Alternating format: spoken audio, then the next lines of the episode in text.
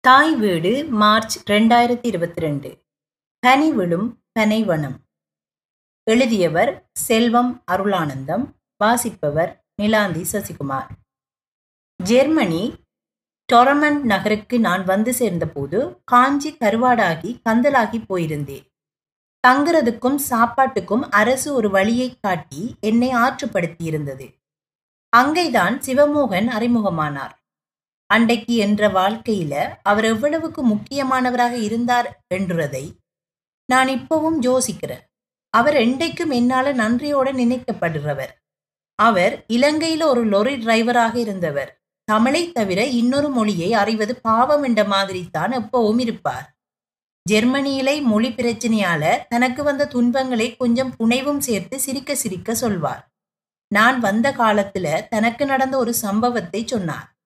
இவருடைய வதிவிடம் சம்பந்தமாக ஜெர்மன் குடிவரவு அதிகாரிகள் யாரோ இவர் இருந்த அறைக்கு தொலைபேசி எடுத்து ஜெர்மன் மொழியில் கதைச்சிருக்கிறாங்கள்.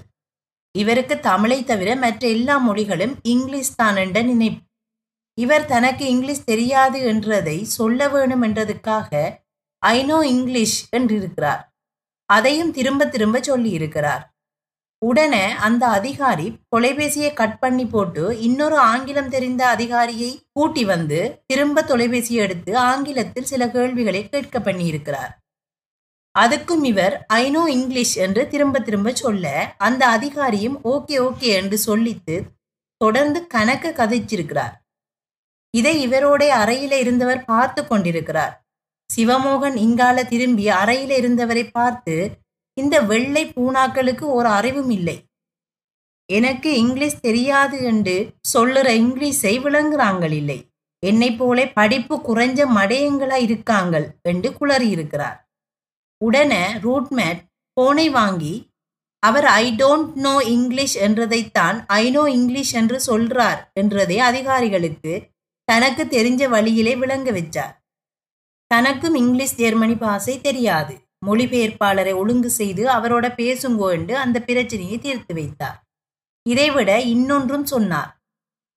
அரசாங்கம் கொடுக்கிற உதவி பணம் ஏதோ காரணத்தால ஒரு மாதம் வர பிந்திட்டுது.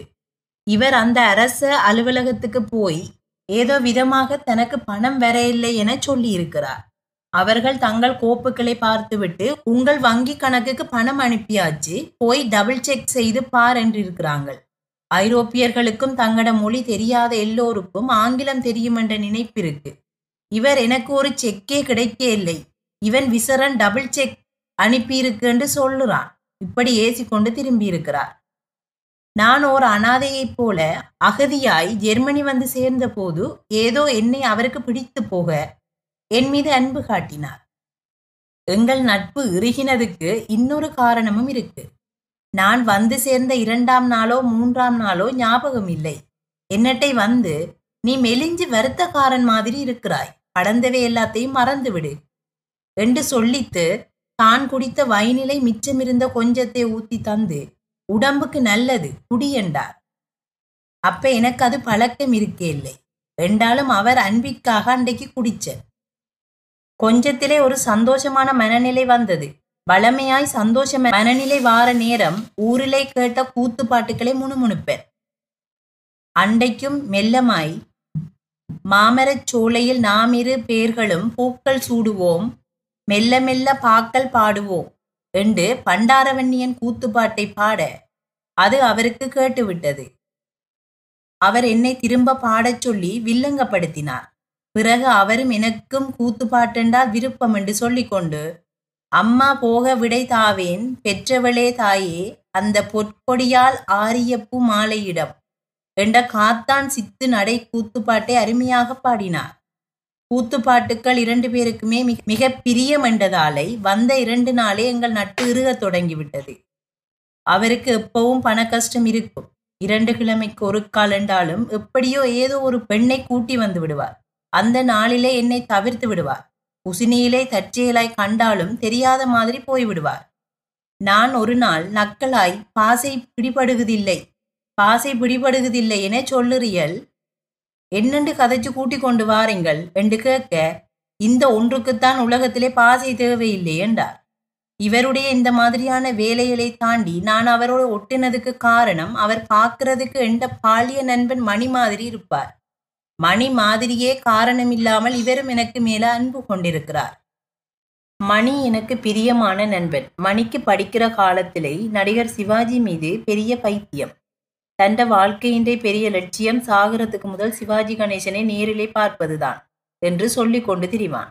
நான் வெளிநாட்டுக்கு வெளிக்கிடைக்கை கொஞ்சம் பணம் அவன் தந்தவன் என்றதுக்காக நான் இந்த இடத்திலே அவனை நினைவு கூறவில்லை. படிக்கிற காலத்திலே வீட்டுக்கு தெரியாமல் களவாய் பார்த்த படத்துக்கெல்லாம் அவன்தான் பண உபாயம் செய்தவன். சுற்றி வர எங்கேயாவது சிவாஜி படம் ஓடுது என்றால் அவன் துடிக்க தொடங்கி விடுவான். அப்ப நான் ஒரு வீட்டில இருந்து படிச்சு கொண்டிருந்தனான். இரவு பத்து மணிக்கு ஊர் உறங்குற நேரத்திலே அங்க வந்து பக்கத்திலே இருக்கிற தட்டியை தட்டுவான். நானும் அரிக்கல்லாமை அணைத்து விட்டு மெதுவாய் அவன்கிட்ட சைக்கிளில் போய் ஏறி விடுவேன் இப்படித்தான் ஒரு தடவை தேடி வந்து சொன்னான்.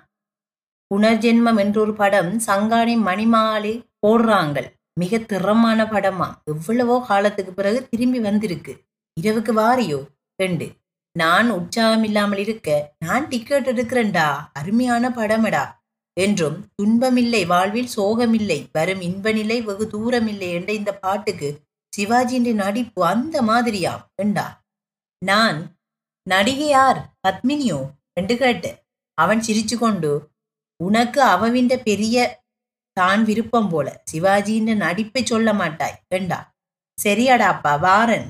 என்ற நான் படத்துக்கு வெளிக்கிட அன்றைக்கு வந்து என்னோட படித்து கொண்டிருந்த நீக்கலானும் தானும் வரப்போறன் என்று வெளிக்கிட்டான். அவனுக்கு இப்படி இரவிலே படத்துக்கு போறது புதுசு.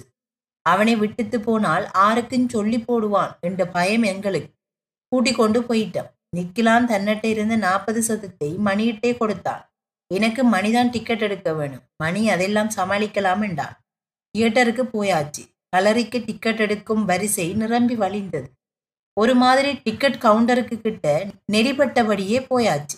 பத்து மணி காட்சி ஆரம்பிக்கிறதுக்கு ஆயத்தமாய் வெளியிலே பாடிக்கொண்டிருந்த ஸ்பீக்கரை நிப்பாட்டியாச்சு. மணி மூன்று டிக்கெட் என்றபடி பொக்கெட்டு காலை சில்லறையை எடுத்து விக்கிரவரண்ட மேசையிலே வைக்க. விக்கிரவன் நிதானமாக சில்லறை எண்ணி பார்த்துட்டு ஐந்து சதம் குறைது என்று திருப்பி தள்ளினான். மணி சரியாய்த்தான் தந்தனான் என்று முரண்டு பிடித்தான். விக்கிரவனும் விடவில்லை. அறுபத்தஞ்சு சதப்படி மூன்று டிக்கெட் ஒரு ரூபா தொண்ணூத்தஞ்சு சதம். ஆனா இதுல நூற்றி தொண்ணூறு தான் இருக்கு என்று சொல்லி சில்லறையை தள்ள வலிக்கிட்டார் பின்னாலே நின்றவர்கள் மணியை வெளியிலே தள்ள வலிக்கிட்டாங்கள் மணியோ கம்பியை இறுக்க பிடிச்சபடி வரிசையில் நின்றவர்களை பார்த்து அன்னை அன்னை யாரும் ஐந்து சதம் தாருங்கோ என கெஞ்ச வலிக்கிட்டான் இன்னொருவர் ஓடி வந்து நீங்கள் எந்த ஆக்களடா என்ன சாதிக்காரங்களடா? என்று எங்களுக்கு அடிக்க கையோங்கினான் பெரிய கலைவரமாய் போச்சு. இதை பார்த்து கொண்டிருந்த ஒரு பெரியவர் ஐந்து சதத்தை தந்து கெதியாய் விலகி போங்கடா. நாங்களும் படம் பார்க்கவில்லை வந்த நாங்கள். ரெண்டு பிரச்சனையை முடித்து வைத்தார். படக்கதை இப்ப என்னவென்று சரியா ஞாபகம் இல்லை. சிவாஜி கணேசன் எந்த நேரமும் வெறியில வருவார். பத்மினி அவரை திருத்த வலிக்கிடுவார் சும்மா சொல்லப்படாது. அவ பெரிய அழகிதான். நான் அப்ப யோசித்தது இப்படி ஒரு அழகி சொல்லுறாள் என்றால் சிவாஜி டப்பண்டு திருந்தலாம் தானே? அந்த தியேட்டரிலே ஓடுற மற்றொரு படங்காட்டும் மெஷின் அன்று ஓடவில்லை. அரை மணித்தியாலத்துக்கு ஒரு பிரேக் விட்டாங்கள். படம் முடிய விடியப்புறம் இரண்டரையாச்சு. இதுக்கு முதல் மகாதேவி என்ற எம்ஜிஆர் படத்தை பார்க்க வரையக்கையும் ஒரு பிரச்சனை. அதிலே மகுடி வாசிக்கிற ஒரு காட்சி வரும். அந்த நேரம் பார்த்து படம் பார்த்து கொண்டிருந்த ஒன்று சத்தமாய் சொல்லிச்சு. எல்லோரும் வாங்கலே எழும்பி நில்லுங்கோ. நேற்று செகண்ட் ஷோவில இந்த கட்டத்திலே பாம்பொண்டு உள்ளுக்கே வந்துட்டுது என்று இதை கேட்டவுடனே எல்லோரும் அல்லோல கல்லோலப்பட்டு எழும்பி நின்றோம். அவன் சொன்னது உண்மையோ தெரியாது ஆனால் தியேட்டருக்கு பின்னாலே பெரும் பத்தை காடு இருந்தது. அடைந்தால் மகாதேவி இல்லாவிட்டால் மரணதேவி என்று கூறி அக்கக்கா அக்கக்கா என சிரித்த வீரப்பாவின் வசனமும் குறுக்கு வழியில் வாழ்வு தேடும் குருட்டு உலகமடா. கொள்ளையடித்து வல்லமை காட்டும் திருட்டு உலகமடா தம்பி. தெரிந்து கொள்ளடா என்ற எம்ஜிஆரை ஆட்சிக்கு அழைத்துச் சென்ற பட்டுக்கோட்டையாரின் பாட்டும் தான் இப்ப வரைக்கும் ஞாபகம் இருக்கு. ரெண்டாயிரத்தி நாலாம் ஆண்டு ஊருக்கு போன போது சங்கானைக்கு அழைத்து போய் என் பிள்ளைகளுக்கு அந்த தியேட்டர் இருந்த இடத்தை காட்டுவோம் என்று தேடினால் அந்த இடத்தை அடையாளம் பிடிக்க முடியவில்லை. அந்த இடத்திலே ஒரு தியேட்டர் இருந்தது என்றதை யாருமே நம்ப மாட்டார்கள். எல்லாம் மாறி போய்விட்டிருந்தது. புனர்ஜென்மம். படம் முடிஞ்சு நான் தங்கியிருக்கிற இடத்துக்கு வர விடியப்புறம் மூன்று மணியாச்சு. நாங்கள் படித்து கொண்டிருந்த வீட்டுக்கு போற கல் ஒழுங்கைக்குள் சைக்கிளை ஓட்டிக்கொண்டு போகப்படாது. தூக்கி கொண்டுதான் போக வேண்டும். சைக்கிள் உருட்டுற சத்தத்திலே நாய்கள் எல்லாம் குறைக்க வெளிக்கிடும் யாரும் எழும்பி டோச் அடிச்சு பார்த்தால் பிடிபட்டு போவோம் என்றதுல மணியின் எச்சரிக்கை. நீக்கிலானோ தன்னை சைக்கிளை தூக்க மாட்டேன். என்னால் இயலாது என்று அடம் பிடிச்சார் அதை மணியை தூக்கி கொண்டு வந்தான். ஒரு வழியா அறைக்குள்ள வந்துட்டான். வீட்டுக்காரர் சத்தம் கேட்டால் எழும்பி விடுவார் என்ற பயத்துடன் உடனேயே பாயிலே சரிந்தோம் சரிந்த பிறகுதான் யோசித்தேன் மூத்திரம் பெய்யவில்லை. மெல்லமாய் பனையடிக்கு மூத்திரம் பெய்ய போக நீக்கிலானும் எனக்கு பின்னாலே எழும்பி வந்தான். நிப்பாட்டியிருந்த சைக்கிள் பெடலை சுத்தி சில்லை ஓட விட்டான் இதென்னடா செய்கிறாய்? வீட்டுக்கார மாமா எழும்ப போறாரடா என்று நான் மெல்லமாய் சொல்ல நீ போடா இது அப்பர்ரை சைக்கிள். மணியன் தோளிலே வச்சுதான் தூக்கினவன். கட்டாயம் செயின் கவர் நெளிந்திருக்கும். நெளிந்தால் கவர் செயினிலை முட்டும். அதுதான் பார்க்கிறேன் என்று சொல்லிக்கொண்டு கிரீஸ் கிரீஸ் என்று பெடலை சுத்தி கொண்டு நின்றான். நான் எதிர்பார்த்தபடி வீட்டுக்கார மாமா டோர்ச் லைட்டுடன் நித்திரை கலக்கத்துடனும் திடீரென எழும்பி வந்து விட்டார். சத்தம் வந்த பக்கம் டோர்ச்சை அடித்து பார்க்க நீக்கிலான் சைக்கிள் சில்லை சுத்தி கொண்டு நின்றான். ஏண்டா நீக்கிலான் என்ன செய்கிறாய்? அவர் கேட்க இல்லை ஐயா செயின் கவர் செயினிலை முட்டுதோண்டு பார்க்கிறேன் என்று சொன்னான். அதுக்கு அவர் என்னடா கதைக்கிறாய்? இந்த சாமத்திலே செயின் கவர் செயினிலை முட்டுதோண்டு பார்க்கிறேன் என்றாய்? மற்றவன் எங்கேடா என்று டோர்ச் லைட்டை திருப்ப நான் பனைக்குள்ள பதுங்கினதை அவர் கண்டுட்டான் அவருக்கு எல்லாம் விளங்கிட்டது. நீங்கள் படத்துக்கு போய் வந்திருக்கிறீங்கள் நீங்கள் படிக்கிற பிள்ளைகள் என்றுதான் என் வீட்டில் விராந்தையில இருந்து படிக்க இடமும் தந்து லாம்புக்கு மண்ணெண்ணையும் செலவழிக்கிறது.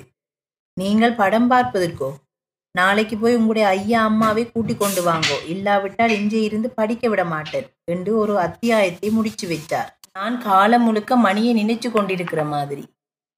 நான் நாட்டை விட்டு வெளிக்கிட்டு ஜெர்மனிக்கு வர ஒன்பது மாதத்துக்கு மேலாயிற்று. அடி உதை மறியல் பசி என பல்வேறு துன்பப்பட்டு எல்லைகள் பலவற்றை கடந்து ஒரு முடிவிடத்திற்கு வந்தபோது நான் நம்பி வந்த ஆளை விட எனக்கு ஆறுதலாயிருந்தது சிவமோகன் தான். கடந்த ஒன்பது பத்து மாதமாக நான் எங்கிருந்தேன் என்பது என் வீட்டாருக்கு தெரியாது. அவ்வப்போது நான் எங்கே இருக்கிறேன் என்பது கூட எனக்கு தெரியாது. வீட்டுக்காரரும் என்னை தேடி தவித்து போயிருப்பார்கள். மறியல் சாலையில் இருக்கும் போதும் பெயர் தெரியாத கிழக்கு ஐரோப்பா நகரில் இருந்த போதும் பெரும் வேதனைகளுக்கு மத்தியில் நான் நல்ல சுகமாக இருக்கிறேன். நீங்களும் சுகமாய் இருப்பீர்கள் என நம்புகிறேன். நீங்கள் பதில் போட வேண்டாம். விரைவில் ஜெர்மனி போய் சேர்ந்து விடுவேன். அப்போ விலாசம் அனுப்புவேன். அதன்பின் உங்கள் சுகங்களையும் ஊர் செய்திகளையும் எழுதுங்கள் என நாலு ஐந்து கடிதம் போட்டிருப்பேன். அவ்வளவுதான். ஜெர்மனி வந்தடைந்த பின் தான் ஊருக்கு என் விலாசத்தை தெரிவித்து கடிதம் எழுதினேன். தேவையில்லாமல் ஏன் என்ற விலாசத்தை வீட்டுக்கு எழுதினேன் என்று நான் அழுதது பின்னால் நடந்தது.